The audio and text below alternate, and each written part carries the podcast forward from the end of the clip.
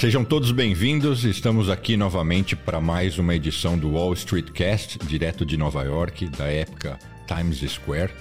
E hoje a gente tem um convidado, um grande amigo, Rui Tabakov. Rui seguia a carreira de direito em Washington até ler um livro de mercado que abriu seus olhos para o Value Investing de Warren Buffett. Largou a carreira de direito e entrou em contato com o Buffett e traduziu seus ensaios para o português, os ensaios de Warren Buffett. Mas no fundo, o que a gente vai tratar hoje aqui é sobre o que são os hedge funds.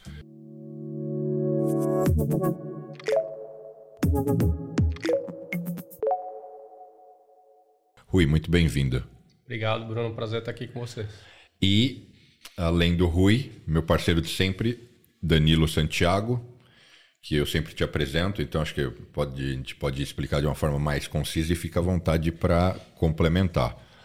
Danilo Paulista, fez engenharia na USP, é, foi trabalhar na McKinsey, que é o emprego do desejo dos principais alunos das principais universidades do mundo, não só no Brasil, mesmo aqui. Quando a gente fala de Stanford, Harvard, Penn, Columbia, Columbia todo mundo quer trabalhar na McKinsey, não sei porquê. É, sair da, depois da McKinsey, e não necessariamente depois, né? Mas você veio para cá fazer MBA em Columbia, Exato. uma das melhores universidades do mundo. Da Columbia voltou para McKinsey, mas aí em Nova York, projetos ainda maiores e globais, etc. Criou seu fundo, foi muito bem sucedido no mercado de ações, se, se transformou num dos principais gestores de ações do mundo e eu tenho o privilégio de ele ser praticamente meu vizinho, além de um parceiro, amigo, é, sócio e tudo mais. Muito bem-vindo, Danilo. Muito, sempre um prazer. Faltou aí a passagem para um hedge fund enorme aqui em Nova York, que eu tive também, né, entre McKinsey e, e lançar um fundo. É, e, e, e, Colômbia, vai, o Rui provavelmente vai falar bastante disso, é a casa do velho investing, Sim. com o Benjamin Graham, que foi um professor de Colômbia é, que foi é, é, professor do, do, Buffett, que iniciou toda essa, essa, essa, é, essa metodologia de investimento. E que lá, né? Eu estive lá numa aula, ele é cultuado, né? Até um, um, dos professores de uma das aulas perguntou quem é o aluno mais bem sucedido? Todo mundo, Buffett, Buffett. Então ele é muito cultuado. É uma, é uma lenda. Ele, né? ele, é fantástico, né? é uma coisa impressionante. Mas tudo começa com essa metodologia que foi criada ou desenvolvida, os primeiros passos dados pelo Benjamin Graham, de Colômbia. Para quem ainda não nos segue, é, não deixe de conhecer as mídias sociais do Wall Street Cast no Instagram, no YouTube, ativar o sininho. Para quem também quiser acompanhar minhas postagens entre um programa e outro, arroba Bruno Corano. Mas vamos ao que interessa. Rui, vamos então ao ponto central da nossa discussão. Qual é a sua definição? O que são os hedge funds? Em primeiro lugar, Bruno, obrigado pelo convite. É um prazer estar aqui com você, com o Danilo. É, como essa nossa conversa chegará em outras jurisdições, eu vou dar apenas um, um breve disclaimer aqui que o que eu disser nesse papo está é, tá relacionado à nossa pesquisa, ao nosso processo de seleção de gestores para montagem de uma carteira otimizada e não estou fazendo oferta de nenhum produto e veículo. É, mas esse nosso meio de investimentos ele tem vários termos que não em relação aos quais não existe uma definição técnica jurídica. Né? Value investing é um, é um bom exemplo. É, a gente vai falar mais disso, tenho certeza, nessa conversa. Global macro é um outro termo que você não tem uma definição é, fixa. É, é, retorno absoluto, que é um conceito que eu uso bastante, também não. E hedge fund. Né? Então, o que, que é um, um hedge fund para seleto. É, a versão curta é que é um fundo sofisticado que investe em ativos líquidos. Isso é um hedge fund. Fundo muito sofisticado que investe em ativos líquidos. Né? Mas a definição completa é que é um fundo negociado por meio de oferta privada e, portanto, menos regulamentado do que os fundos retail, varejo, é, de acesso limitado a investidores sofisticados, com mandato é, amplo, investindo em ativos líquidos, mas com um componente de venda short, vendido a descoberto e de alavancagem. E, por fim, precificado para excelência, é, inclusive com a cobrança de uma taxa de desempenho. Você vai falar, nossa, Rui, essa é uma definição longa. Sim, mas a gente pode falar sobre cada um desses de, de, de, dos componentes desta definição e eles são todos essenciais para a gente entender, entender o que foi um hedge fund lá no começo, o que foram os hedge funds nos anos é, nos 50 anos após o primeiro ter sido formado, então 1949 até o fim do milênio, e o que são a maioria dos hedge funds nos últimos 20 anos de 2000 até hoje. Realmente é uma definição extensa. E esse é seu entendimento do que é o seleto ou do que é um hedge fund em geral? Isso é o que é um hedge fund em geral na visão do seleto. Como eu falei que não existe uma definição né, técnica então, jurídica, essa é a definição que, que a, gente, que a gente criou. É. Qual você. Você sabe que os brasileiros entendem a expressão hedge fund como um fundo protegido, seguro. Ou seja, quando o mercado derreter, eu não vou, meu capital vai estar. Tá bem guardado. É esse o entendimento que o brasileiro tem. E, e que aí... eu, em parte, não vejo exatamente assim. Porque a indústria foi, foi evoluindo para um lado que, não é exatamente isso, mas o conceito e os hedge funds lá no começo eram exatamente esse entendimento. E é por isso que eles se chamam né, hedged funds. Até porque no Brasil, quase todos esses princípios que você mencionou, eles não se aplicam. Você encontra teóricos fundos, que é essa mistura de mutual funds com hedge funds, você não sabe nem direito o que é, nomeados como hedges e sem nenhuma dessas exigências. Eles não são privados, eles são públicos. Vamos traduzindo, você vai me auxiliando. Privados e não públicos, eles estão à venda para qualquer um, é, com entradas mínimas baixíssimas, não é para necessariamente investidores qualificados. Não são... Mas você tem diferentes níveis de qualificação no Brasil também. Também, mas que minha percepção é que eles são muito pouco respeitados. Você tem o dinheiro, você quer comprar, o cara que está vendendo vai ganhar com aquilo, o gerente que está intermediando e todo mundo apoia aquela operação, aquilo vai passar. Não é feito realmente uma análise se você tem ou não perfil para aquilo.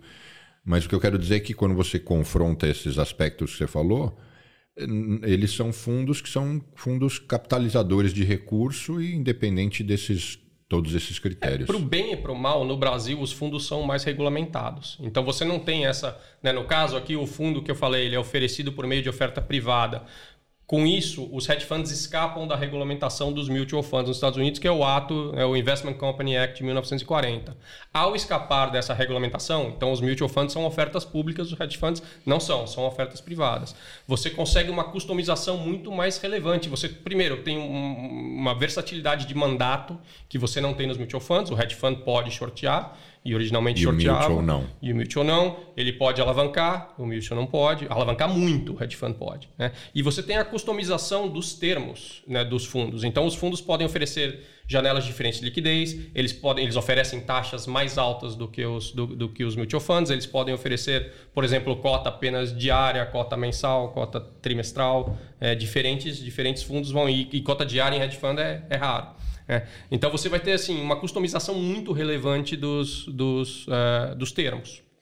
É, então esse, esse, é o primeiro ponto. Quer dizer, ele é uma oferta privada, portanto menos regulamentado.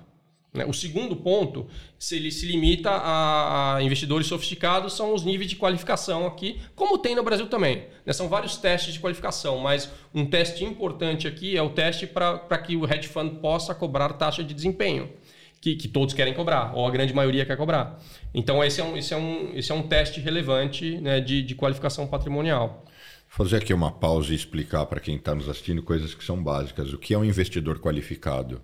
É aquele cara que tem um patrimônio líquido grande, dependendo do país e do mercado, as regras são diferentes. Aqui você falou, Danilo, 2,1 milhões. 2,1 milhões, excluindo em, a residência. Excluindo a residência, ou seja, de grana líquida para investir. É, e aí onde realmente é o final da linha dessa história? Porque muita gente me pergunta, às vezes em situações sociais, reuniões, mas Bruno, e se eu tiver só um milhão, eu quero comprar um hedge, ou comprar seja lá o que for, mas eu teoricamente não, não sou um investidor qualificado. Eu vou responder lá que eu tenho, quem vai saber que eu não tenho? Falo, ninguém vai saber. Em última instância, ninguém vai saber.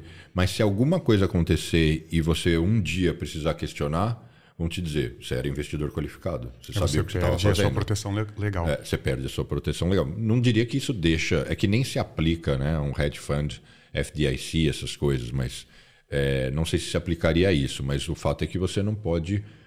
É, o, o, investidor qualificado é, eu sei como a banda toca, é do, do sou do game. Aqui. Na verdade, essa, sou do ramo. essa é, a, é o, o, o, que a, a lei é, enxerga. Fala, olha, se você acumulou este nível de patrimônio, eu estou assumindo que você é mais sofisticado em relação aos investimentos que você faz. Que pode não ser verdade. Tem gente com muito mais patrimônio do que isso conseguiu através de um negócio operacional relativamente simples. Um cara que deu muito certo na vida, tem isso 50 milhões de dólares. E ele não consegue, ele, ele não entende não nada disso nenhum. e acaba, mas Mas ele que... tem muita gordura para queimar, Mas ele também, mas ele, ele tem, e, mas ele pode contratar pessoas para ajudá-lo. Então, com certeza tem uma correlação e, positiva nisso. E Rui. É, e se ele foi agressivo para puxar alguém, se ele foi agressivo, né, ele, ele tomou, ele assumiu o ônus daquela decisão, vamos dizer. Ele foi agressivo no formulário, falou que tinha um patrimônio um pouco mais do que ele tinha lá, foi otimista, não sei. Ele ele assumiu aquele, vai conseguir investir, mas ele assumiu aquele risco para ele, ele não está mais amparado como se né, ele tivesse sido oferecido um produto que, que para o qual ele não era qualificado. Né? E o teste que o Danilo mencionou, o 2.1, é o Qualify Client. Aqui existem vários testes. Né? Existe o nível de testes estaduais mais baixos, o Accredited Investor, que era o teste em geral para desempenho antes de 2008, o Qualify Client, que é o, o teste a partir de 2008, depois disso tem Qualify Purchaser, Qualify Institutional Buyer, então você tem vários testes. Né? E, e, e, diferentes testes, existem diferentes também crivos de, de qualificação. O mesmo teste que o Danilo mencionou do 2.1, se o investidor chega, independentemente do patrimônio, se ele chega com um milhão direto num produto, ele pode investir naquele produto. Independentemente de ter o. o... Então, esse é um assunto, não, não, não, vamos gastar o tempo aqui com né, essa aula jurídica, mas é um, é, assim, é, é um assunto complexo. Mas, mas o ponto, sim, você tem razão, é o ônus de quem está fazendo aquela declaração. Eu posso chegar nesses veículos ou não. Define melhor o que você chama de privado e público. O público é oferta pública. Mas né? o que você quer dizer? Que daí o fundo é acompanhado, é monitorado? O mutual fund né, por ser uma oferta pública, ele está lá listado e você vai na tua conta de corretagem, você consegue entrar e comprar um mutual fund. Ou você não vai conseguir entrar na tua conta de corretagem e dar uma ordem de compra de uma cota de um dos hedge funds em que a Seleto investe, porque eles são ofertas privadas, eles não vão estar tá lá abertos De fato, você tem que ir lá, bater na é. porta e falar, quero investir é. aqui. Você tem que ter um relacionamento de alguma forma e você vai receber a oferta, que é um private placement, é, que é um, assim, um documento que fala, você isso aqui é uma oferta para você investir com a gente. E aí você faz uma, um, você preenche um formulário que é uma application e recebe a aprovação. Acho que essa explicação é bem mais assim, educativa para quem não é, não tem ainda essa expertise do mercado. Achei que ficou Sim. muito, muito Sim. claro. É, e aí depois, né, então o terceiro, o terceiro ponto da definição é o mandato amplo. É, então... Isso tem uma excelente tradução. É, faz o gestor faz o que quiser. Exato, exato. Nas principais classes de ativos é, e, e não tem restrição, mas tradicionalmente ativos líquidos, com, de novo, possibilidade de venda descoberto, né, que a gente vai falar já já, e alavancagem. Um, então, é, é, eles podem ser muito mais agressivos do que eram os, os, é, os mutual funds, mas, ironicamente, em, em, tese, por serem hedge funds, se você está 100% comprado, 100% vendido e você fez a lição de casa, você está mais protegido do que uma estratégia apenas comprada. Né? Então, existe uma, uma ironia aí em, relação até o que você falou da, da ideia do hedge fund ser um, né, uma estratégia protegida. Né? E, por fim, a precificação por excelência, né? porque os hedge funds introduzem a, a, a o, primeiro hedge fund foi, de um, foi criado por um cara chamado Alfred Jones em 1949 e ele emprestou um conceito dos comerciantes fenícios que cobravam um quinto é, do, do, do, do, lucro no, nas navegações. Então, ele, ele traz esses 20% né, pro, do, do que a gente chama de carry para as estruturas. Então, o investidor do, desse fundo do Alfred Jones pagava 20% de desempenho, mas não pagava, ele não pagava uh, taxa de, de vamos falar, administração. É, então, esses são, são, assim, são os quatro pontos que caracterizam. E a, e a questão do, da precificação por excelência, ela, ela é relevante porque ela, pelos hedge funds serem mais caros, eles trouxeram o talento de gestão que estava na indústria dos mutual funds dos anos 60, anos 70. Até hoje você tem gestores talentosos em mutual funds, mas grande parte do talento veio para a indústria de hedge funds porque você pode cobrar mais caro no hedge fund. E aí você cria um outro dilema, porque assim, se você tem alguém que é muito bom, mas está cobrando muito caro, pode valer a pena ou não pode. Infelizmente, em muitos e muitos casos, os gestores de hedge funds, mesmo os mais talentosos, não justificam os retornos que no fim entregaram no, no, no ciclo todo. Né? Alguns sim. E aí que é o trabalho da Seleta. A gente está buscando, dentro do universo de excelência de gestão, que é esse mundo de fundos, principalmente hedge funds, os pontos fora da curva. É o Dream Team, né? É o Real Exatamente. Madrid, Nossa. ou sei lá, agora deve ser o PSG do futebol. E por que falam que no Brasil não existe verdadeiramente os hedge funds? Porque você vai ter essas limitações. No, no Brasil, você não consegue alavancar um fundo 100 vezes o patrimônio. Não pode. O Long Term Capital fez. Tudo bem que ele explodiu, é. mas eles fizeram isso aqui. Você pode. Então, assim, de novo, você não tem uma camisa de força e uma padronização obrigatória que, que você tem lá. É, e tem uma coisa que eu não conseguiria fazer lá o que eu faço aqui por causa dos shorts. Porque essa parte, o short, quando é, o Rui falou do empréstimo, é literalmente um empréstimo. É, se eu quero fazer um short da ação do Starbucks, eu pego a ação emprestada de alguém que já tem um mutual fund, que vai ter um index fund, que vai ter carregar isso aí por longo prazo. Ele me empresta essa ação e ele quer 25 basis points por ano, ou 0,25 por ano. Super barato. E aí eu vendo a ação, invisto aquele caixa né? E, obviamente, se cair a ação, eu reverto essa transação e ganhei dinheiro. Mas a chave é esse 0,25 ao ano. No Brasil, é muito mais caro. Então, coloca um, um, um, um, um tempo, limitador. um limitador de tempo, porque ela começa a comer a sua performance para estar short. E aqui não. Isso já limita um monte dessas, dessas atividades. Enquanto nos Estados Unidos você toma ação emprestada, não só do Starbucks, você toma ação emprestada de uma empresa de caminhões que a pessoa nunca ouviu falar. Tem liquidez nisso. Isso é importante. É, e assim, nessa linha do aqui tem muito mais ativos, então você tem muito mais alternativas. É, você efetivamente consegue assim, acessar classes de ativos que no Brasil às vezes nem existem. Então, esse, esse conceito do hedge fund ser um, né, um, um um bicho que consegue diversificar em, em classes de ativos diferentes, ela é, é, muito mais fácil de se implementar uma estratégia dessas aqui fora no mercado que é o mais envolvido do mundo. E só para a é. gente deixar claro a comparação, como é que você é, explicaria a diferença entre um mutual fund e um hedge fund? Esse mandato amplo são essas, são essas características. Né? É, é um fundo, é uma oferta privada, o mutual não. Não, é uma oferta pública. Portanto, muito menos regulamentada e você tem uma amplitude de mandato e de termos, como eu mencionei. É, você tem assim a possibilidade de alavancar muito e shortear, que você não tem nos mutual funds.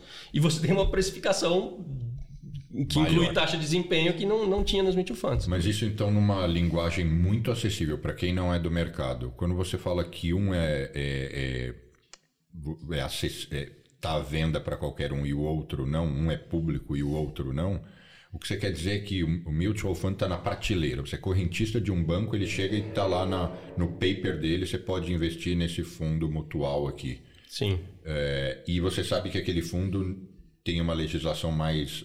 Tem uma, uma, uma taxa de administração menor e uma limitação maior para não aprontar, não fazer muita loucura. É Consequentemente, também tende a não oferecer retornos tão sensacionais. Perfeito. Com a observação de que nos últimos anos, nas últimas duas décadas, por isso que eu falei que os hedge funds eram assim nos primeiros 50 e a maioria ainda assim hoje, porque você começa a ter instituições financeiras embrulhando hedge funds e fazendo né, um, um, questionamento de suitability e tentando, ou às vezes colocando entendeu, um, um, um fundo que é um feeder, né? um fundo que alimenta um hedge fund dentro de uma prateleira. Então você começa a ver players da indústria by, né, fazerem o bypass dessa, dessa tua colocação que é, é correta. Ela, ela, ela se aplicava 100% anos atrás e hoje não, não mais. E os fundos mutuais em geral, Brasil e aqui, compram o quê? Depende do mandato, né? mas tradicionalmente ações. E os hedges vão muito além disso. Sim.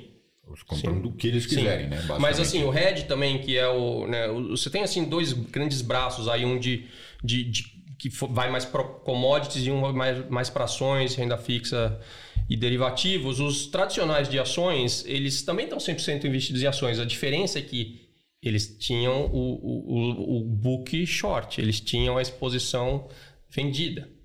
É, então isso muda o jogo completamente. Se você é um long only, se você é um mutual fund apenas comprado, mesmo num histórico de 100 anos, vai fazer a maior diferença se você comprou aquele book, a tua carteira em 1928 ou em 1934. Vai fazer uma diferença enorme. E em tese, porque não é bem assim, a gente vai falar disso também, mas se você tem uma carteira neutra, um long short, não, não faz tanta diferença, principalmente no histórico tão longo. Porque você você não tem a preocupação direcional. Você estava tanto comprado quanto. Está 100% comprado, 100% vendido. Você está alavancado. Né? Mas aí não interessa se o mercado vai subir ou descer. Porque, em tese, se a sua análise for correta, os seus longs funcionarão e os seus shorts funcionarão. Você está protegido. E é daí que vem o nome. Né? Que é outro ponto. Quer dizer, por que, que eles se chamam hedge funds? É, o que o mercado entende, especialmente o brasileiro, é porque ele é uma proteção. Exato. Hedge é proteção. Então eles chamam-se fundo proteção. Eles deveriam se chamar fundos protegidos. O Alfred Jones ele criou um hedged fund. E alguém escreveu um artigo depois e chamou aquilo de hedge fund e toda a indústria chamou, chama, mas é fundo proteção. Enfim, coisa do Rui. É. Mas deveriam se chamar hedged funds. E um D no final. Hoje eles não deveriam se chamar hedge funds, eles deveriam se chamar partially hedged funds, parcialmente protegidos. Porque essa é a minha grande crítica com relação à indústria. Você não tem um fundo 100% long e 100% short, como era o conceito. Você muitas vezes tem um fundo 100 ou 120 long e 50% short. Ele é long biased. Que, by the way, no Brasil também eles gostam de chamar de long bias, mas não, é long biased. Né? É, então, o que, que o fundo long biased vai fazer? No mercado que sobe, ele captura mais da subida do que o fundo redeado, porque hedge custa, como o Dani estava explicando. Né? E, e, ele também funciona para o outro lado. Né? Então ele neutraliza, ele custa e neutraliza. Né? No mercado que sobe, o long bias vai subir mais do que o retorno absoluto. E no mercado que cai, ele também vai cair mais do que o retorno absoluto. Isso é do interesse de quem está cobrando FIIs, porque na maioria do tempo o mercado sobe e não cai. Então o cara está trazendo mais FIIs para o bolso e se ele explodir paciência, ele vai lá e monta, um, monta uma estratégia nova. Né? Mas é a minha grande crítica, porque se eles se chamam hedged funds, eles deveriam ser hedged fully hedged. E eles são, a grande maioria, são partially hedged. Né? Então aí a gente entra na, numa divisão de books que a gente tem lá na Seleto, que a gente quebra em, em três caixas grandes os fundos. O primeiro é o fundo, a primeira caixa é a dos estratégias retorno absoluto, que são o que os hedge funds deveriam ser. Né? E o que, que é retorno absoluto, Rui? Também não tem uma definição. Para mim, é um fundo que praticamente nunca perde grana. Por que, que eu digo praticamente? Porque se eu pego um histórico de 20 anos, o fundo caiu 5% em 2008 e caiu 5% ano passado, cara, ok, Normal. ele ainda é um fundo retorno absoluto. Ele está fazendo dinheiro em praticamente qualquer ciclo. São os fundos que a gente tem preferência, a gente procura essas estratégias, mas elas, de novo, são muito mais raras do que deveriam ser. O segundo bucket é o bucket dos long biased, que é onde se encaixa a maioria dos hedge funds, que são essas estruturas long biased que eu estou falando, que sim, capturam mais da alta, mas também mais da baixa. Alguns fazem sentido, a gente quer ter, a gente tem cinco fundos nesse, né, né, né, nessa caixinha. É, mas a gente tem que entender que esses fundos têm mais risco do que a, do que a caixinha retorno absoluto. Num ano que nem o ano passado, no ano que nem 2008, eles tendem a sofrer mais e a gente precisa saber disso quando a gente monta a nossa, né, o, o, nosso time de estratégias. Não, mas antes de a gente avançar nisso, eu acho importante esclarecer o seguinte. O que é o Seleto? Como é que você define ele? O Seleto é um fundo de hedge funds de mandato amplo de, de estratégias é, de valor amplamente definido.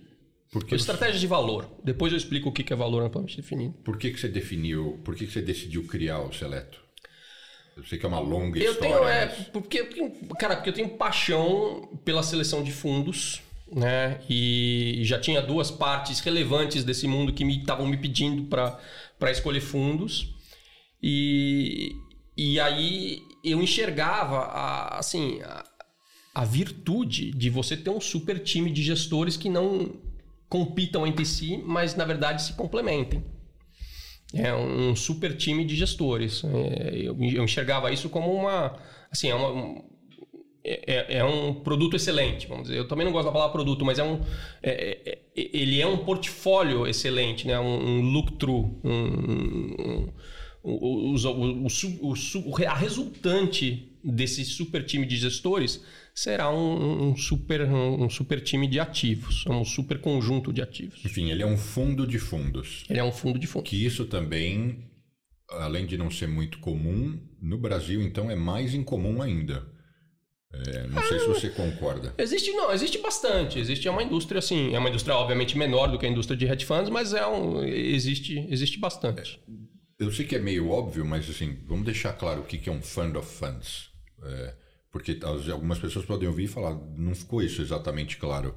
É um fundo que capta dinheiro e vai investir em outros fundos, consequentemente dilui risco, se bem selecionados, oferece uma possibilidade de maior ganho te coloca nos melhores produtos possíveis e talvez custe só um pouquinho a mais, mas que espera-se que o ganho compense esse, esse, é, esse custo maior. Sim, na teoria é isso. O que acaba acontecendo é, é, que, infelizmente, você, em muitas, em muitas estruturas que tem por aí, você adiciona mais o custo do que seria ideal e você acaba, muitos players acabam concentrando, em vez de montar um fundo de fundos com a cabeça de time que eu mencionei, ou seja, você tem jogadores em posições diferentes, você tem goleiros, você tem zagueiros, você tem meio-campo, você tem atacante, e você acaba montando um fundo de fundos dentro de uma estratégia só. Só de atacante. É. Então você diversifica as casas, você possivelmente diversifica os ativos subjacentes,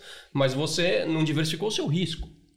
Né? Se você tem um fundo de fundos de estratégias apenas compradas, né, de long only funds que existem, você pega 2008, ou, long, ou que seja long only mais long biased. Você pega 2008 pela frente, você vai sofrer muito, não tem o que fazer.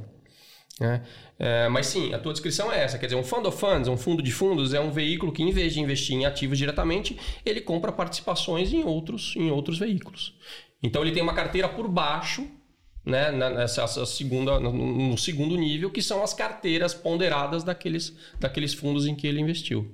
Porque, então, qual o sentido de eu investir direto num hedge fund? Porque eu vou ter maior exposição, os melhores hedge funds são difíceis de serem acessados, muitos deles estão fechados. É, a não ser que eu tenha muitos e muitos e muitos milhões, tenho 100 milhões só para colocar em hedge funds. Aí eu posso diversificar, montar lá uma carteira, mas que não é isso aí deve ser a fração da fração da fração da, eh, da população mundial. A gente estava até falando de bilionários, né? 0,0000 alguma coisa. Não faz sentido eu ir direto para um hedge fund se eu posso diluir e ter os melhores dentro de um fundo de fundos. Você tem razão. Assim, em tese, se você conhecer muito o business e você souber analisar, você pode escolher um fundo que seja muito diversificado e aí e, e nessa cabeça do retorno absoluto e lá atrás da diversificação de ativos, você em tese poderia achar um fundo que te satisfizesse. Sim. Ainda assim, você tá, o risco está sim você tem sim sim está mais concentrado mas é você não está pagando aquela segunda camada de, de custos é, mas você tem razão, é uma crítica muito relevante. Quer dizer, e, e, e aí o que eu estou dizendo, se, quem tem o nível de conhecimento para ir buscar esse hedge fund, cara, também é menos, 0,00 nada. É, você está é. tá pagando pelo serviço, você, né? Como alguém me é, paga para eu ler 10 case, 10 case, ficar olhando aquelas empresas o dia todo, não, é, a pessoa poderia fazer sozinha? Claro. Só que ela tem que se treinar, tem que ter as ferramentas, tem que gastar 10, 12 horas por dia para fazer aquilo. É a mesma coisa com o Rui, né? Você pode ler durante anos é, todos os prospectos desses fundos, entender quem são, entender essas metodologias, entender o que eles têm lá dentro? Pode. Mas se você não tiver tempo e quiser essa exposição, esse é um, é um veículo. É, porque o ponto que eu estou querendo começar a puxar é o seguinte: não faz sentido, na minha opinião, não faz sentido alguém que tenha um negócio, uma profissão, querer se meter a investir em ações por conta própria e muito menos querer comprar um hedge fund ou um ou outro. Na minha, no meu entendimento, você tem dinheiro, você tem que pegar os melhores caras no setor para cuidarem dessa, dessa gestão para você. E eu ainda assim acredito em muitos momentos que talvez você nem precise de um advisor único que vai te manipular os interesses, etc. Você descobre quem é o melhor cara de ações, quem é o melhor cara de hedge funds ou fund, fund of funds, e você vai alocando e você diversifica dessa forma. É uma crença minha, né? Como eu gosto de operar. Não, faz sentido. E sim, você tem uma otimização relevante, né? Por exemplo, a, a nossa estratégia lá hoje tem 11, 11 fundos, 11 hedge funds.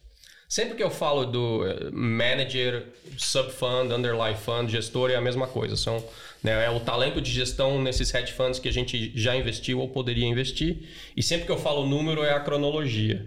Então a gente está em é, cronologia que o Seleto investiu. Né? Então o nosso Subfund One, um é o primeiro que a gente investiu lá em 2015 e o 13 é o último em 2021 e a gente já saiu de dois, então a gente tem 11. Né? É... Mas sim, você, assim, perfeito. A tua colocação do, do da otimização é, faz total sentido. Eu, Bruno, X milhões de dólares. Não faz sentido nenhum eu ir buscar um hedge fund específico. Eu tenho que trabalhar, por mais que eu esteja no mercado, não dá para eu acordar e dormir e eu levaria 10 anos, 20 anos para falar, ah, agora eu estou minimamente enxergando as coisas. É igual o cara que vai lutar jiu-jitsu. Ele está na faixa azul, aí vai na roxa. O cara que realmente entende de jiu-jitsu fala, quando eu cheguei na preta, aí que eu vou começar. É, ele tá aí, com a preta desgastada, né? Aí que eu vou, agora é que eu vou começar. O antes Sim. é só pre preparação. Sim. Então, não, seria impossível eu ficar cuidando de... Eh, não teria como fazer essa análise. E se eu ficar olhando só heads, eh, aí eu não vou conseguir olhar títulos em geral e não vou conseguir olhar outros tipos de dívida e outros tipos de investimento. É muito mais fácil, Rui, Está aqui X milhões, você toca isso, Danilo, para esse, esse, esse perfil de gestão de ações e assim por diante. Eu tenho muito essa crença. É, e o teu ponto você mencionou dos mínimos, né? A gente, desses 11 que a gente tem, se a gente somar os mínimos, são 41 milhões de dólares. Se a gente somar os mínimos dos 11 que a gente está no... Que, é, vamos falar isso de um jeito muito assim, beabá. O que o Rui quer dizer é que se você quiser entrar nesses 11 melhores hedge funds do mundo, na leitura e no filtro da Seleto, que é um fundo de fundos, você teria que ter 41 milhões de dólares para atingir o aporte mínimo em cada um deles para você diluir da mesma forma. O que por si só é já... uma baita eficiência. Não, mas a gente ainda. Mas gente... mais do que isso, tem vários fechados. Sim, não, exato. Não vai achar um não monte. Tem vários fechados para novos investidores. O fundo 6 é a nossa melhor atribuição. Ele fechou agora em janeiro. Ele está compondo para ele mesmo e para a gente 17 net ao ano desde que ele lançou em, em outubro de 2011. Mas é, existe um outro, né, um, uma outra, um outro dado interessante. Aí. O nosso fundo 5 ele é hoje 4% da carteira da nossa, desse nosso super time. E ele tem um mínimo para não americanos de 25 milhões de dólares. Então, se você quiser ter a mesma alocação que a gente tem, ou seja, você, você precisa ter 25 milhões de, de, de, dólares, são 4%, são acho que 625. então, essa conta ainda, porque com 41 milhões de dólares, você, em tese, como você falou, se o cara achasse, se ele conseguisse fazer diligência, se eles tivessem aberto, etc., ele ia investir o mínimo com cada um, mas são dois que têm mínimos de cinco. E a gente conseguiu entrar com menos que isso por causa do meu charme, entre aspas. É, eu, tô, eu tô nesse. Né, e, e, não é o meu charme, são características que a gente escolheu lá para a nossa estruturação e depois eu posso mencionar também. É, então é, é, praticamente impossível de replicar. Né? É uma enorme vantagem mesmo. Falei, Danilo. Bom, bem diferente, por exemplo, isso é interessante, né? Ou seja, esse é um tipo de acesso que é bem diferente do que já eu faço, né? No sentido de que existe uma outra ponta é, que, por causa de tecnologia, hoje você consegue, se você achar o gestor específico para ações que tem uma estratégia em linha com o que você precisa, você consegue é, implementar através de managed accounts né? porque é, aí já é, outro, é, é, quase o lado oposto, ou seja, o mínimo é muito menor, porque as ações são negociadas a preços muito, é, muito acessíveis de custos de transação, os custos operacionais são quase inexistentes. Né? Então, hoje já ex existe um lado que você cons consegue fazer esse investimento. Então, o que o Rui oferece não é exatamente o acesso a ações nos Estados Unidos. Isso, isso é fácil. É, o que ele é, oferece é acesso a essas casas formadas com décadas de experiência, com gestores que estão fazendo isso há muitos anos, alguns com conhecimentos super específicos, né? que mesmo que você conseguisse replicar o que eles, o, o que eles vão fazer, aí você já também não conseguiria, não é nem investir com eles, não daria nem para comprar os instrumentos que eles, que eles compram que já é outra é outra é outro desafio. Então tem uma série de benefícios quando você quer esse tipo de ajuda que o Rui provê. É. E voltando para fechar, né? Porque eu tinha falado dos três books. Então você tem o retorno absoluto, que é, para nós é a maior exposição, é a, é a, primeira caixinha, que é como a gente é o nosso ideal. É, o gerador de alfa em qualquer, em, em, qualquer mercado. Que traduzindo também, retorno absoluto basicamente é esse cara marcou gol sempre, historicamente. Se ele, ele é um Beckenbauer. Ele é um cara que sabe atacar e sabe defender e é melhor que quase todo mundo nas duas. Certo. Né? É, e é um bicho raro. Né? Quantos Beckenbauers houve na história. Né? Então, uh, o intermediário é o hedge fund, ou o, partial, o hedged fund, que deveria se chamar partially hedged fund hoje. E tem alguns que fazem sentido. Por exemplo, a gente tem o Fosso Fundo 8, é um Tiger Cub. Tiger Cub é um filhotinho do tigre. O Tiger era o fundo do Julian Robertson, que foi um dos grandes gestores de, de hedge funds nos anos 80 e 90, uma das grandes referências. E aí ele tem um monte de cria. Né? Então você tem os Tiger Seeds, que ele foi lá e deu seed money. Você tem os Tiger Cubs, que foram lá treinar, mais de 100. Treinaram com ele entre, entre Seeds e Cubs, e você tem alguns que são os dois. A gente só tem um. Né? Mas é uma estratégia, assim, é uma estratégia clássica em hedge funds, porque ele era um cara long and short. Em ações, sim, ele trade muito mais ativamente do que um cara que nem o Buffett, mas ele, para Seleto, está naquela definição ampla de valor, porque ele, sim, realizava muito trabalho fundamentalista tanto no, lado comprado como no vendido. Né? Então a gente só tem um dos nossos 11. Mas ele é um cara que lançou, ele é um, um long short tecnologia, ele não é um absolute return para gente. Ele talvez se intitule como a indústria se intitula, né? retorno absoluto, mas para a gente ele é um long biased, ele é um hedged, partially hedged fund. É, ele lança, e ó, cara, é um long short tecnologia. Eles lançaram em novembro de 99. Ótimo momento. Para quem não sabe, né, a correção da bolha TMT, que é a bolha Nasdaq, são três anos, janeiro a dezembro. Janeiro de 2000 a dezembro de 2002, o Nasdaq caiu 64%. O índice caiu 64% nos três anos, mas se você pegar o ponto mais alto no ano 2000 e o ponto mais baixo em 2002, acho que são 85, 86. O índice. Então, para a turma que está assim, reclamando do mercado hoje, eles não, não viram bear market dessa dimensão que foi esse mercado de tecnologia. E esse gestor, ele ganha, cara, acho que 20% em 2000, ele sobe 20% em 2000, ele sobe 8% em 2001 e ele cai 7% em 2002. Então ele fez muita grana num período que, cara... Todo mundo estava perdendo. Todos, todos os peers foram dizimados. Então, pra gente, isso já é um baita negócio, porque você fala, esse cara provou o controle de risco. Shorteando. Shorteando e long também. Sabe né? que, eu vou contar um negócio, talvez vocês deem risada, porque vocês respiram e estão num nível da indústria que é muito fora da, da realidade das pessoas de outras áreas, de comuns. As pessoas não. Na cabeça das pessoas, se o mercado não está subindo, ninguém está ganhando. Elas não entendem que, no fundo, talvez seja mais importante a volatilidade do que qualquer outra coisa. E que quando o mercado cai, é aí que surgem grandes oportunidades e que você também pode estar tá ganhando. Então, quando você fala isso, dependendo quem vai ouvir, vai falar o quê? Não estou entendendo nada. O mercado derreteu e o fundo subiu. É, isso é uma coisa que soa muito diferente para quem não, não é. Sim, não mas entende. quem tem essa exposição vendida descoberto, que a gente explicou agora há pouco, é. ele deve o ativo. Então é, ele que... recompra o ativo e entrega e teve um baita lucro. Foi o que aconteceu com a minha estratégia long short o ano, o ano passado. Ela subiu, né? Acho que 12, 13%. Justamente por causa das posições vendidas. Essa é, é a, é a contrapartida que você faz. Agora, não é fácil executar isso, né? Tem os, os seus desafios. É, achar e... os produtos, o timing. Exatamente, não é tão fácil. Mas eu te interrompi, você estava numa sequência. É, não, então o terceiro book, né? Porque a gente falou do retorno absoluto, do hedged fund e o long only. Então esse sim é um, assim, esse é o, o, a carteira, a subcarteira em que estarão as estratégias que, em tese, no longo prazo farão mais dinheiro. Porque você, no longo prazo, você estar comprado, em tese, vai, vai te dar retornos melhores. Você tem muita qualidade aqui. São os stock pickers né, do, do long side. São os, os poucos Buffett managers que você acha por aí, o estilo dos anos dourados do Buffett lá. A metade da carreira dele estarão aqui. Mas, como eu falei, você, aqui você não escapa do risco de mercado. Você não escapa do beta. Esses caras, num mercado que nem 2008, cara, se o cara subir, você tem até que estranhar. O que aconteceu? Né? O mercado caiu 40, é o que ele caiu 15, ele foi muito bem. Né? Qualidade segurou, por exemplo. Né?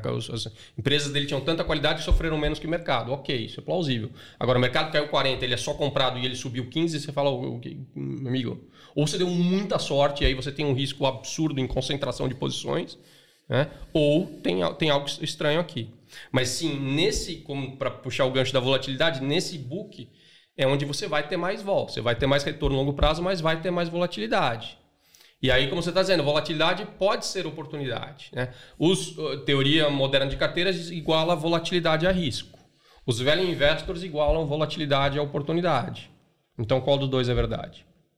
Esse é um, é um ponto assim, relevante para é, a gente pensar. A minha resposta é que volatilidade pode ser risco e volatilidade pode ser oportunidade. É, o cara que foi imprudente, está alavancado, é, cara, para esse cara a volatilidade é, é, risco. Não tem jeito. Ele tem, por exemplo, o risco de carreira, ele tem um risco subjacente de, de resgates. Para esse cara a volatilidade é risco. Né? Para o cara que foi disciplinado, não está alavancado, que sabe fazer a análise corretamente, está esperando aquele, pô, aí é uma oportunidade. Então depende do, é, mas a maioria do, do, dos players de mercado está na primeira, na, na, na, primeira classificação porque eles estão sujeitos a vieses emocionais. Né? O Buffett fala que é, medo e ganância são doenças contagiosas e são mesmo. Você tem assim a analogia do Ben Graham, do mentor do Buffett, do senhor mercado. Né? O que, que era o senhor mercado? Era o, o sócio, um, óbvio, uma figura imaginária, seu sócio. Você já ouviu essa? Não. É o seu sócio numa empresa de capital fechado, você e ele. E o cara é maníaco compulsivo então, cada dia ele vai chegar para você com uma oferta de comprar a sua participação no negócio privado ou vender para você a dele. E vai ser com o preço lá da cabeça dele. E esse cara, ele é imune à rejeição. Então, não interessa se você ignorá-lo por quanto tempo for, ele no dia seguinte vai vir com uma nova oferta. E aí você tem o ciclo de mercado, quer dizer, no momento de euforia, ele está otimista, só está vendo né, o céu azul, etc., tudo bonito, e vai, e vai oferecer um preço alto. E às vezes ele vai estar deprimido, só vendo o, o, horizonte né, sangrento, enteado, o blood on the street, e, e vai puxar aqueles preços para baixo. E aí essa, essa, essa figura que o Graham criou, e o Buffett, né, o Graham já consagrou, mas o Buffett mais ainda, porque o alcance dele foi muito maior, é que você, o senhor mercado está aí para servi-lo. E não, você não pode cair na influência dele. Né? Então é, um, assim, é uma analogia relevante para essa, essa conversa de volatilidade. E como você fez para construir essa carteira de 11 fundos? Como é que você chegou lá? Como é que você foi peneirando tudo isso? É, eu já tinha da vidas passadas um, assim, uma, um, uma seleção relevante de. Nas minhas vidas passadas são a própria né, interação, assim, estar dentro do mundo do Velho Invest, tinha interação com o Buffett, depois eu sou fundador da Velho Invest em Brasil. É, eu trabalhei para um fundo de fundos do Espaço Valor, que é o mais relevante né né, aqui em Nova York, nesse espaço. É, eu fui source, ainda sou tecnicamente, mas faz tempo que a gente para um endowment muito grande aqui dos Estados Unidos. Então, eu já tinha um trabalho de, de, assim, de interação com gestores por paixão, mesmo antes de fundar o Seleto em 14. A partir daquele momento que a gente fundou, aí a, a, a, foi intensificar ainda mais essa, é, essa, essa pesquisa. A gente tem uma base de dados que ninguém tem, a gente programou isso. É um, é um mapa de gestores, né? a base de dados seleto. Acho que você já viu. Sim, né? já vi. Ah, mais de uma vez. Então, é, são, lá você tem 1.500 gestores. Né? Eu não ia falar hedge funds, mas algumas estruturas podem não ser hedge funds e a gente pode querer escolher, por exemplo, uma holding à la Berkshire. Um exemplo. A gente poderia, nunca fez, mas poderia. É, então, desses 1.500 que estão lá, é, eles não chegaram aleatoriamente. Né? Qual que é o tamanho da indústria? Ninguém tem um mapa perfeito. Porque, no limite, você, isso é um mapa de empreendedorismo. Os fundos estão constantemente nascendo e morrendo. E há fundos muito bons que muito pouca gente ouviu falar. Um cara super talentoso, pequeno, entrou, um endowment, entrou um segundo endowment, ele fechou. E ele nem. Né, tudo sendo igual, o cara que tem talento, há exceções, mas tudo sendo igual, o cara que tem muito talento em gestão tem pouco talento em marketing. Isso, eu acho essa colocação super importante, porque às vezes os brasileiros não têm noção que tem alguns brasileiros que são muito relevantes no mercado global, em suas áreas, como vocês dois, e que estão aqui indiretamente acessíveis, é lógico, para investidores qualificados. É muito parecido com o mundo da medicina. Tem um endócrino que é super famoso e todo mundo acha que ele é fantástico. Mas certamente tem um cara que sabe tanto quanto, ou muito mais, mas que não tem fama, que entra nessa dinâmica que você acabou de mencionar. O cara não é um bom marqueteiro, né? Ele é Sim. competente, mas ele não é bom, não, é um, não faz seu marketing. Sim, é verdade. É... Eu acho Sim. até por preferência pessoal. Eu fico muito mais engajado olhando é, resultado finan financeiro de empresa do que respondendo e-mails, fazendo propaganda. Em eventos, festas, Exatamente. É, isso é característica pessoal. Eu sou naturalmente introvertido. Então, numa festa, eu vou estar num canto lá, conversando com duas, três pessoas. Isso impacta no seu dia a dia. Eu acho que, na verdade, é, até a correlação ela é reversa, né? Quanto mais focado no trabalho, que é, é, é necessário para que seja que o, que o outcome seja muito bom, é, essa pessoa não é o tipo marqueteira. É, é, é fato.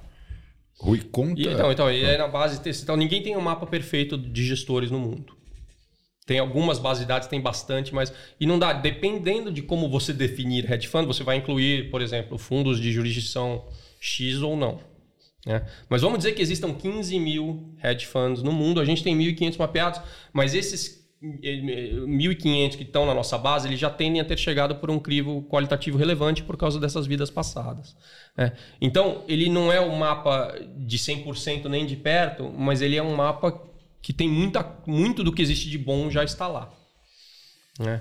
É, e, e, de novo, ele está ele tá, ele, ele constantemente, o nosso trabalho é constantemente crescê-lo. Mas o que a gente tem feito mais recentemente é, peraí, já que nos 1.500 a gente já tem muito da qualidade, em vez de levar os 1.500 a 2.000 hoje, cara, isso vai acontecendo. É, direto a gente está em evento ou conversando com gente relevante fala, dá uma olhada nesse cara, a gente insere. Mas a, o nosso trabalho hoje é verticalizar o, o que a gente acha que é o filé mignon desses 1.500 para efetivamente fazer a diligência e chegue com, ou descartar, né? Gente, não vamos aprofundar mais aqui por causa desse motivo, mas efetivamente realizar a diligência, chutar o pneu e falar, puta, então esse aqui cara, pode ser um cara que a gente inclua ou não. A gente tem uma shortlist que está muito longa e, e a, o foco hoje é, é, é encurtar essa lista. Mas conta com mais detalhes agora essa sua origem, como você entrou no mercado, porque essencialmente você era advogado. É. Você Sim, chegou a advogar? Sim. Você chegou a atuar? Cheguei, eu cheguei a advogar um pouco antes de fazer o exame da ordem, porque ajudava. Né? Então eu, eu, tive essa prática lá, mas assim, a, a, minha família, eu tenho dois avós que foram caras fora de série. Né? O pai do meu pai, ele foi presidente do TJ, do Tribunal de Justiça do Estado de São Paulo, que assim, na jurisdição estadual é o cargo mais alto do Poder Judiciário. Né? Ele é desembargador e virou presidente do TJ. É, e tem outros desembargadores, outros juízes, outros juristas. Então é uma família com muita tradição no direito. A família Rebouças, esse meu avô chamava Cássio Rebouças. E o meu outro avô, o pai da minha mãe, era empresário é, na Europa, ele é búlgaro. E ele é um cara que veio para o Brasil depois da guerra, quando os alemães apanham dos russos em Stalingrado, a Rússia vem tomando a Europa inteira e, e forma a cortina de ferro. E ele estava fora da Bulgária. Não é que ele fugiu, ele até queria, mesmo né, tendo sido expropriado, enfim, a indústria deles, ele queria voltar, mas não conseguiu. E aí ele já conhecia, mas enfim, ele casou com a minha avó, que era suíça, e vieram, acabaram no Brasil. E ele refez a fortuna dele, ele falava sete línguas. Então, isso era uma enorme vantagem, obviamente, no Brasil. Ele falava, por exemplo, tcheco. E a indústria tcheca não tinha sido destruída na guerra. Então, ele conseguia trazer bens de capital, maquinário tcheco e vender. Enfim, encurtando a história, ele refez, ele refez a fortuna. Ele ficou. Ele teve. Acho que ele tomou calote numa, numa das compras lá com fios de, de, de cobre, maquinário para produzir fios de cobre. Que ele adaptou para fios de alumínio e pegou o boom de eletrização do Brasil e fez fortuna de novo. É. E eu sempre fui, assim, esse lado que é o lado Tabakov. É, é, me, me, me identificava mais com esse lado. E, enfim, é, mas eu fiz direito porque o, meio que o nome estava lá. Você foi. Né? E eu sabia que eu não queria ser juiz. Por... Falei, vou, ser advogado. Então me formei advogado no Brasil. É, eu fiz o, o Juris Doctor, que é a graduação americana. Eu fiz, então, direito. Pela... Mas ainda pensando em. Ainda com a cabeça, mas foi em Washington que me deu, assim, eu tive um momento de soul searching. É, eu não estava feliz estudando inglês anglo-saxônico embaixo da neve e tinha eu tinha amizades verdadeiras no Brasil e Washington é uma cidade muito política e eu novo senti esse contraste, né? Sabe, é. backstabbing. E, Você estava sozinha? Estava sozinho e falei, puta, como que eu vim parar aqui? E aí foi assim, eu li um livro que é um livro ok, ele não é um baita livro de investimentos. Na verdade, ele foi escrito por dois economistas, nada contra, mas hoje não daria tempo de ler esse livro. Porque eu tenho muita carta de gestão que não, eu não consigo dar conta. É, é, mas ali que eu fui apresentado por Warren Buffett eu achei muito, muito interessante. Então, ironicamente, a minha primeira ação em março de 2000, de 2000 é, uma, é uma ação B da Berkshire. E com aquilo eu recebi o, relatório do Warren Buffett e, cara, assim, aí eu, eu me encontrei com aquela filosofia de investimentos, Buffett, o mentor dele, o Graham, Phil Fisher, eu comecei a me, me inserir, eu transformei o meu último ano no, no Law School americano num MBA, porque eu estudei Corporations, Taxations, Trust, Accounting, é, virou, virou business, o que dava para ser, falei, é isso que eu quero fazer, é, mas era muito tarde, então foi uma transição longa e, e demorada. Né? E aí você terminou o curso Terminei. Teoricamente você era um advogado. Não, você precisa passar advogado. no Bar Exam. Eu fiz uma vez o Bar Exam. Eu falei, eu tenho que fazer agora, porque senão eu nunca mais vou fazer. E eu fui para Albany, eu fiz que era em Washington, mas eu fiz o de Nova York. Né? Então você vai, como você não é residente de Nova York, você tem que ir para Albany. Eu fiz lá, é, não passei. Eu posso fazer de novo quando eu quiser, mas já não é o que eu quero fazer. É, e, e, aí eu, enfim, eu já estava me inserindo. Por, de novo, eu falei, eu tenho que fazer agora, porque senão eu não vou, eu não vou fazer nunca mais.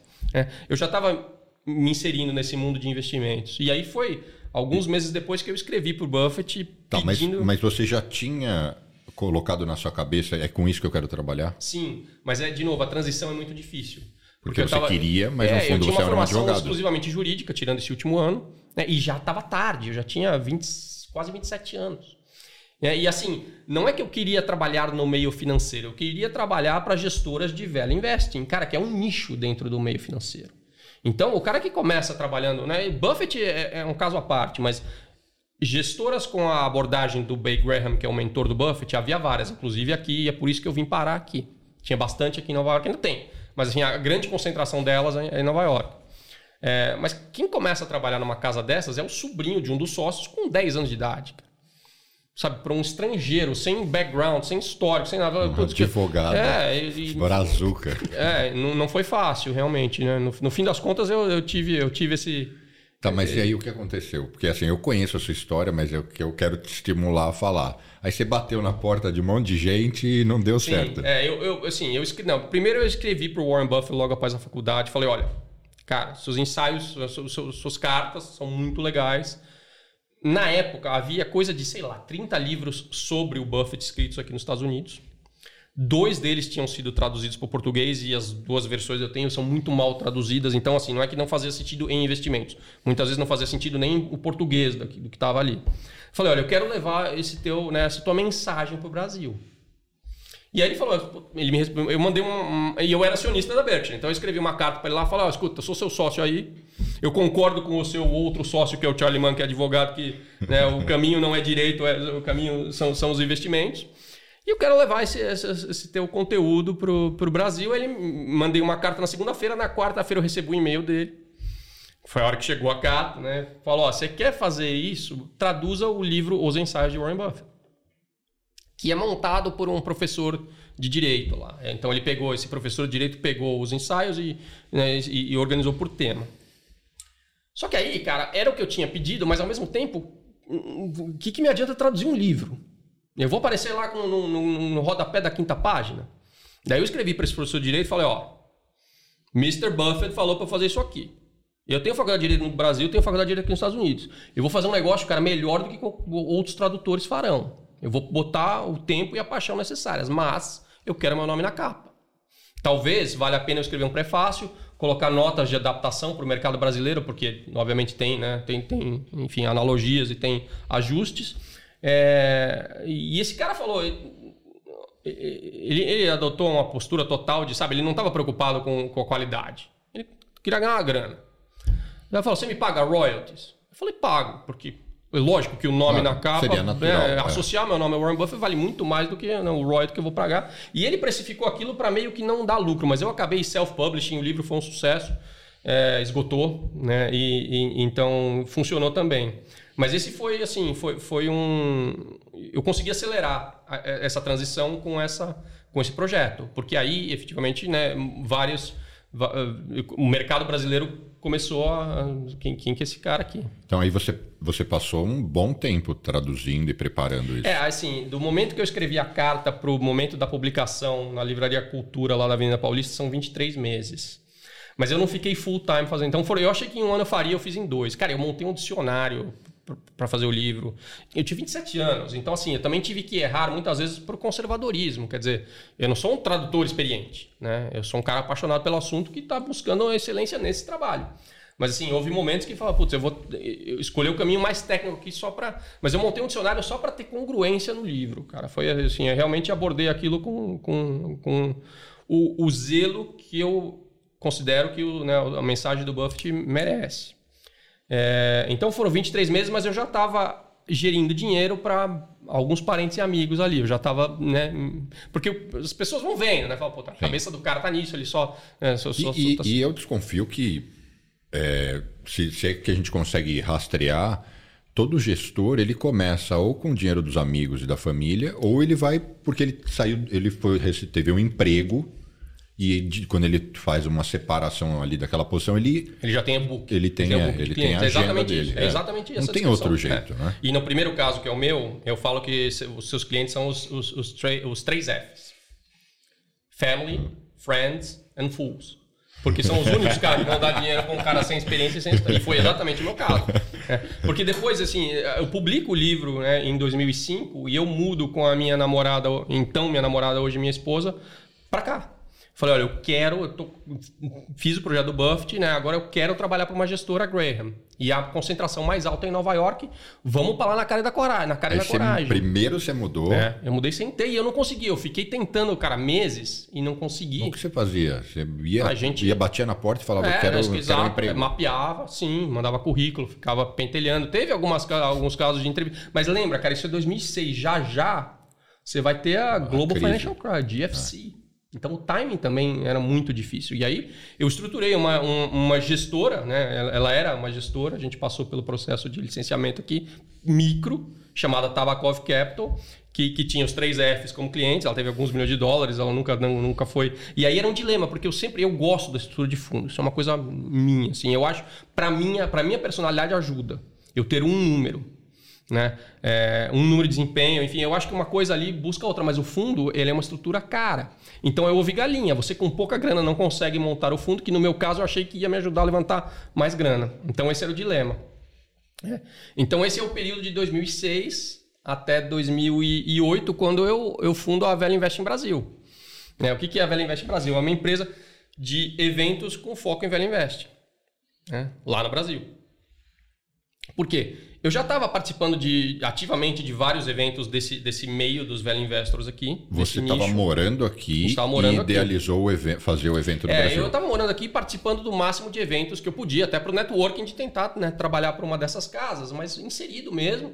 É, e aí, um dos, um dos players na época relevantes de eventos de velho investing, eles fizeram um fórum no México. E eu falei, cara, acho que em 2007 eles fazem um fórum no México. Eles estão fazendo no México, já está no Brasil, é, é, o mercado brasileiro é mais relevante que o do Meta. Está na hora de alguém fazer isso lá. E não tinha. Não, não tinha. E aí a gente. Não tem até hoje. É o único assim, evento com foco em valor é, é, é, é, o Congresso, são os eventos da VIB. Principalmente o Congresso Velho Invest em Brasil, que é o nosso principal evento anual. São 15 anos já, cara. Então é um histórico. Bastante tempo. É, são 35 eventos, é um, assim, é uma baita bagagem, porque a gente fez a gente levou vários nomes relevantes do mercado pela primeira vez ao Brasil, inclusive esse endowment. Gestores de cinco continentes já falaram. Danilo já falou duas vezes. É, a gente, sim, tem excelência. Eu enxergo da mesma forma que o Seleto também. Mas é assim, é excelência nos eventos, é excelência falando para excelência, é qualidade falando para qualidade, porque você tem assim, o que a gente tem de gestor e analista que vai como ouvinte para os eventos é, é impressionante. É, eu é um já público... vi nas fotos o Stuhlberg lá Sim. e vários outros caras, é. Meirelles falando. Sim. Mas re, re, resume assim rapidamente o que é o evento. Assim. É para quem, sobre o que se trata e o que se transfere lá de conhecimento? É, ele é um evento que se propõe a, a você assim, centralizar esse conhecimento de velho investing, a comunidade dos velho investors do Brasil. Então você vai falar tanto assim de temas que são relevantes para nós, value investors, como muitas vezes de, escuta, posições que, sabe, sob uma ótica de valor, isso aqui é uma compra óbvia, isso aqui é uma talvez uma venda descoberta óbvia, enfim, você tem o, a, o, painel Investment Picks que você faz sugestões, né, de longs ou shorts lá. A maioria das vezes são ações longas, grande maioria das vezes. É, é, é, um dos pontos altos do evento, sempre foi. Mas não é só assim para networking e para, e, e para recomendações. É, é, é para tratar assuntos mesmo que a gente considera assim, aprimoramento profissional de Fomentar todos nós. conhecimento. É, é. Então o Danilo, por exemplo, já deu uma aula de valuation lá que foi, foi uma, uma super aula. É, a gente traz, tenta trazer assim, temas diferentes com essa cabeça também, né? Que eu falei do Seleto, de se, se complementar. Quer dizer, a gente não quer ter um evento que você tenha lá 10 gestores falando de long only equities, né? Porque você está falando do mesmo assunto. Você quer, você quer complementar. É um mix. É. Nas suas palavras, como você define value investing? É, então, value investing para mim é investimento fundamentalista com a observância de uma margem de segurança. Se você falar com os praticantes de value investing, eles vão é, dizer que o, o, o value investing é, é um espectro de estratégias que vai da, da, da estratégia do do mentor do Warren Buffett, do Ben Graham, num extremo, até a estratégia do próprio Buffett, que eu considero o Buffett nos anos dourados. Para mim, o Buffett teve três fases, a gente pode falar disso. É, então, essa segunda fase dos anos dourados no outro extremo. Por que, que, são, que são esses dois extremos? No primeiro extremo, você tem uma estratégia que ela é, é, é um early quant, é uma estratégia probabilística muito diversificada, com assim, cabeça de ativos baratos. Né? Então, você está buscando ativos que estão gritantemente baratos, investindo num monte deles e probabilisticamente você vai fazer, você vai, vai ganhar grana. Você está comprando notas de um dólar por 50 centavos. Só que por elas estarem com esse desconto, muitas dessas, né, muitas dessas empresas elas já são empresas ruins, ou são empresas péssimas, ou são empresas ruins que virarão péssimas, que são as value traps.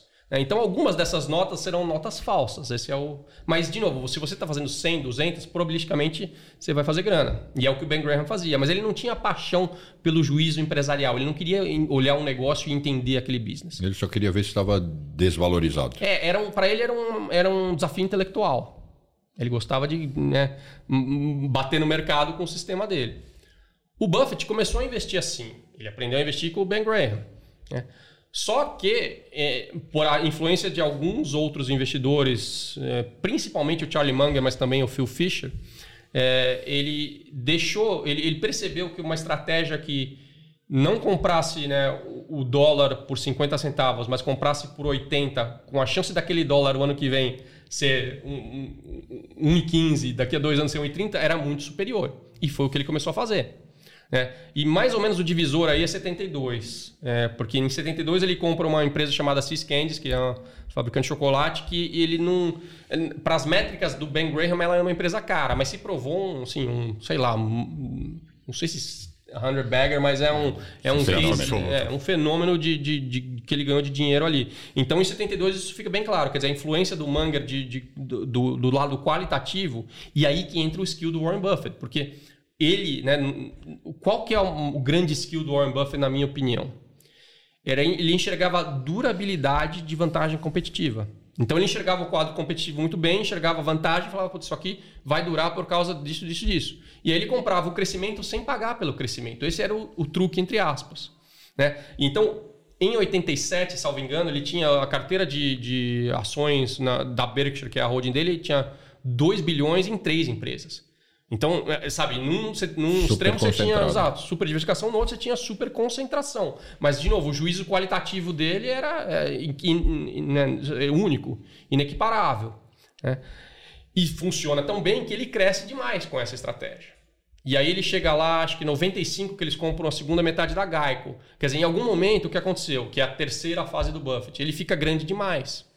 Então ele não consegue mais necessariamente comprar os, os, melhores negócios que ele queria, porque ele tem um problema de tamanho.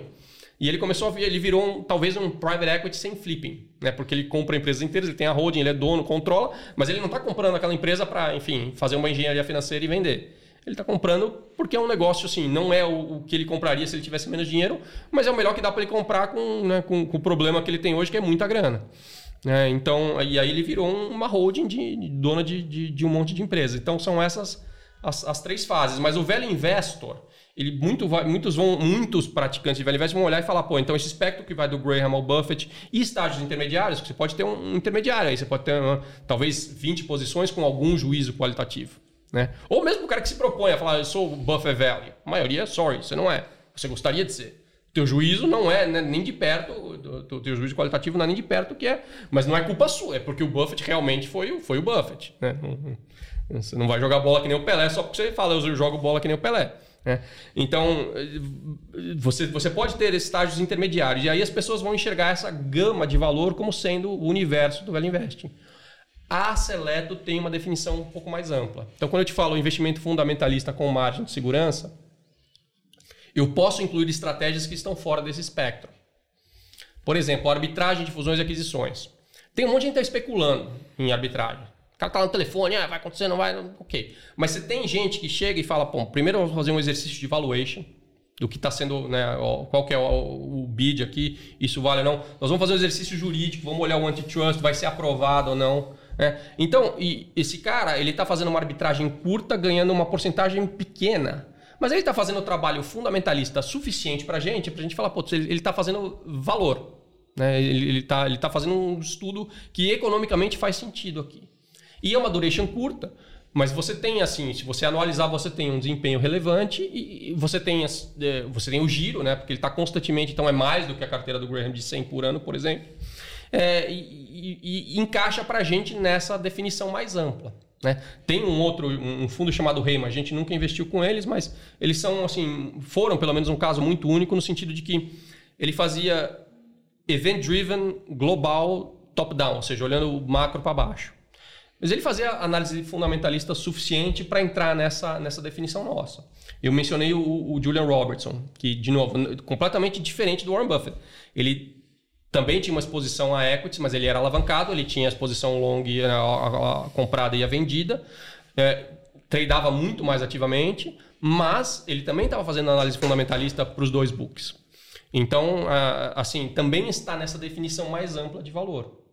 E aí, é, não é que assim a gente mudou a definição para poder incluir mais. Para a gente, a gente sempre teve essa cabeça mais, mais aberta e é uma coisa minha. Né? Os eventos da Velha Invest em Brasil, eles refletem um pouco isso. Quer dizer, a gente não tem Graham Value nem Buffett Value nos eventos da Invest Brasil, porque não dá para fazer no Brasil nenhum dos dois. A gente tem Brasil Value. Né? Então, assim, existem. Eu conheço empresário que, cara, o cara investe em real estate, ele nunca ouviu falar do Ben Graham, e para mim ele é velho investor. O cara sabe comprar né? E compra com uma enorme margem de segurança. Então, assim, com, essa, com esse take mais aberto, permite ao seleto você efetivamente ter o time com posições diferentes. O evento é para qualquer um? Não, o evento. É Como você seleciona? Alguém vai assistir e fala: Nossa, vai ter uma edição ano que vem, eu quero ir. É, tem um site, cvib.com, cvib.com.br. Mas pagou, pode se inscrever e... Se ainda tiver lugar na sala, sim. Mas, mas é, é um evento e, aberto. E é um evento caro? Ah, a gente agora, por conta da pandemia, a gente teve que adaptar, né? Até, até 2020, os eventos eram todos presenciais, a gente nunca tinha ido online.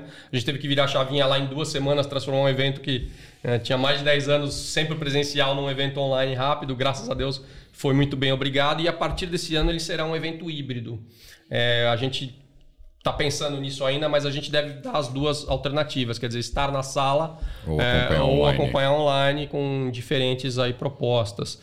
É, ele é um evento, cara, para velho investor é caro, né? Porque velho investor não gosta de pagar, negociar o preço da água. Então, ele sempre foi um evento para os velho investors certamente caro. É, para evento de mercado, assim, depende. Né? Tem evento muito mais caro, mas ele não é um evento barato. Quando, quando você estava falando da comparação, você diria que o Graham é um cara fundamentalista e o, o, o, o Buffett não necessariamente? Ambos são fundamentalistas. Ambos estão olhando fundamento. É que, de novo, o Buffett ele enxergava melhor as características do negócio que iam que, resultar em crescimento. Que extrapolam. Ou que são fundamentos não, são subjetivos? Fundamentos, não, são fundamentos que vão refletir no futuro. Se você enxerga durabilidade de vantagem competitiva melhor do que os outros, você está enxergando o futuro melhor que os outros. Mas você ainda está nos fundamentos. Agora, tem uma coisa que é um pouco perversa que as pessoas fazem, que é transformar essa expectativa do futuro em algo muito especulativo.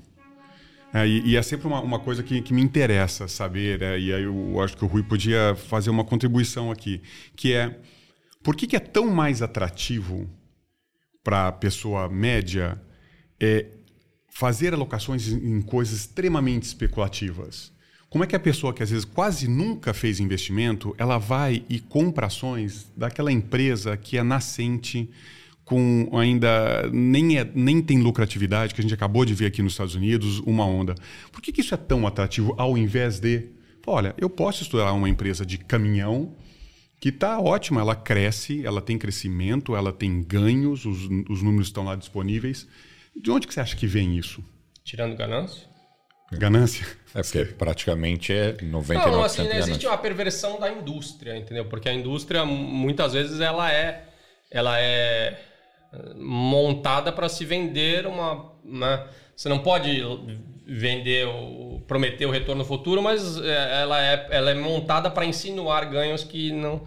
É, você, cara, é fácil mentir com números, né? Você pega, sei lá, você pega o ciclo todo, exclui a metade mais, mais antiga que foi quando a coisa explodiu, você pega só anos recentes, projeta aquilo para frente e fala para o investidor, ó, oh, meu, você está comendo bola aí, nos últimos, né, sei lá, X anos a minha estratégia deu 15% ao ano e o cara não tem experiência, ele não conhece história de mercado e entra. Então existe esse fenômeno da, da indústria ter esse interesse, com certeza. Mas uma coisa alimenta a outra, né? Porque aí é, é o do ser humano, quer dizer, é, o, é, é a ganância e o fomo. Se você é meu vizinho e você está ganhando 15% ao ano, cara, fear, eu, fear eu não consigo viver comigo mesmo. Eu preciso também ter. Então tem todos esses. Né, tem fenômenos comportamentais relevantes aí. É, mas assim, essencialmente são aspectos psicológicos, né? Incrível, né? E não. E as pessoas colocam dinheiro de verdade. E dinheiro, muito. dinheiro da aposentadoria, dinheiro que demoraram anos, décadas para ganhar, e, e, vai lá e coloca e, numa coisa altamente especulativa e perde tudo, não uma grande parte. É, esse efeito recente das é, criptomoedas foi mais um episódio disso, né? Um monte de gente pôs muito dinheiro esperando retornos sem menor lastro e muita de altamente arriscado. Pode até ser que uma funcione com uma coisa específica, que aquilo seja utilizado. Agora a gente já tem mais de uma década da tecnologia e não tem nenhum caso de uso prático, né? ou, ou muito pouco, coisas super específicas como teste. Mas veja como isso atrai atenção. É. E é um negócio altamente arriscado. Aquilo é especulação, né? Não é um não, Dá não para especular sobre qualquer coisa. Né? Se comparar com o que o Rui faz, com o que eu faço, eu classifico como especulação. É. Em que sentido? Não tem fundamento. Porque a hora que eu compro uma ação... E não é errado especular, só que é uma, é uma outra classe aí. Desde que você saiba que você está fazendo aquilo, mas não chame de investimento. Rui, suas considerações. Você acha que gente, faltou alguma coisa... A gente, eh, faltou a gente falar sobre alguma coisa em relação ao que são os hedge funds? Não, acho que a definição a gente falou bastante de. Cobrimos tudo. Cobrimos tudo. Você, Danilo, algum comentário? Olha, eu acho que a mensagem principal aqui de para trazer o, o Rui é essa essa busca da excelência em uma área específica, ou seja, é, o que, que o Rui faz? Ele seleciona gestores que são muito bons no que, ele, no que eles fazem. São os melhores é, gestores os melhores, do mundo. Provavelmente do mundo. Que você é. não teria acesso. E além de fazer esse trabalho de seleção, ele te dá um acesso que você não teria nem porque eles não deixam dado os, os valores mínimos de investimento e dada a complicação de investir em, em, algumas coisas que eles investem, porque nem todos investem em ação líquida, que a isso você tem acesso, mas tem várias coisas que você não tem. Então acho que a mensagem é, é tenha certeza de que quando você for investir, você está dedicando o tempo necessário ou para conhecer aquele ativo, aquela empresa específica, ou alguém que vai fazer aquilo para você. Qualquer coisa fora disso é especulação, é perigoso e pode custar caro. É, o, o, me, o meu entendimento e o meu recado é: os hedge funds são produtos interessantes desde que você saiba muito bem onde está investindo o que, se você não é um cara que só faz aquilo, é praticamente impossível. Então, assim, é, é, interessante operar o coração se você tiver como problema eh, na safena, sem dúvida. Mas é só um cardiologista ou não tem como ser feita. É, se não, ah, mas minha irmã é ortopedista. Não vai dar muito certo. Eu acho que não. Ela é médica. Ela vai saber talvez o primeiro processo ali, te anestesiar, talvez, male male, mas não vai funcionar. Pelo menos essa é a minha, minha visão. E esse é o desafio de investimento, né? Porque pode dar certo por algum tempo.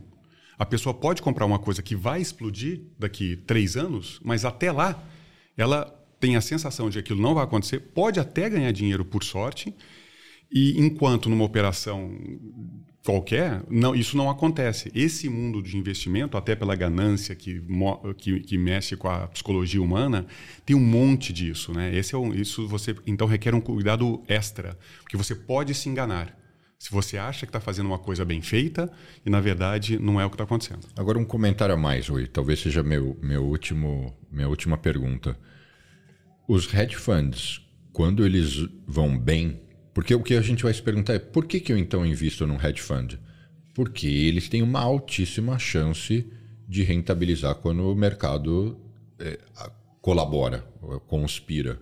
Nada, a não ser que se acerte hum, excepcionalmente numa ação específica, não existe nenhum outro produto que vai te dar os ganhos na mesma proporção. Você concorda? Então, não. Uh, o, o, hedge fund, pensando na, na, na nossa conversa como ela foi, em tese, um retorno absoluto. Mas mesmo os long buys, eles têm um componente disso. Eles não são exatamente isso, mas você está você tá investindo no hedge fund porque você está buscando retornos melhor protegidos. Então, você está buscando retornos melhores se ponderados para o risco. Se você tem assim, um, um horizonte de investimento perene, você deveria estar só comprado. Você não deveria investir em hedge funds. Mas o universo de investimento perene ninguém tem, porque isso só, é isso quer dizer. Não. Então faz é, sentido na teoria, mas não é aplicável. É, é, num ciclo econômico, e, nós estamos vivendo, né, uma correção agora, a gente não sabe até onde vai.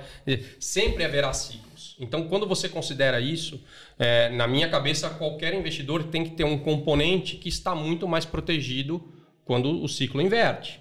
Né, diferentemente de, de, dessa primeira proposta que é estar apenas comprado. Então, esse é o motivo para mim, para a pessoa investir num hedge fund. E, é. e se o cara não é um investidor qualificado, ele não tem como acessar esses produtos? Então, existem diferentes níveis de qualificação. É, então, alguns ele vai sim conseguir. É, para deixar claro, apesar da nossa qualificação ser relativamente alta, ela não é a mais alta que existe. Existem qualificações institucionais né, muito altas. É, mas, assim, se, se a pessoa praticamente não tiver patrimônio, por regulamentação americana, ela não vai poder acessar hedge funds. Né? Então, se um brasileiro te procura e ele não tem 2 milhões de dólares, tem 500 mil dólares, você não pode aceitá-lo. Então, eu estou falando da estratégia e não do veículo, mas o nosso veículo não permitiria alguém investir com um patrimônio de menos de 2 milhões de dólares. Aí é o administrador barraria? É, na, na, na, documentação, né, ele vai dizer, escuta, você tem 2 milhões de dólares porque a gente precisa que você tenha essa qualificação para poder investir. Infelizmente não tenho e aí a gente não pode aceitar. Tá, mas se o cara também declarar que tem, res, por responsabilidade dele. Se ele declarar que tem, ele tem. Entendi. Perfeito. Obrigado, obrigado pela participação de vocês. É, obrigado para quem nos acompanhou até aqui. É, não deixem de nos seguir nas nossas mídias sociais, seguir nosso canal no YouTube, acionar o sininho. Para quem quiser me acompanhar no Instagram e no TikTok, arroba Bruno Corano. E a gente se vê. Até a próxima.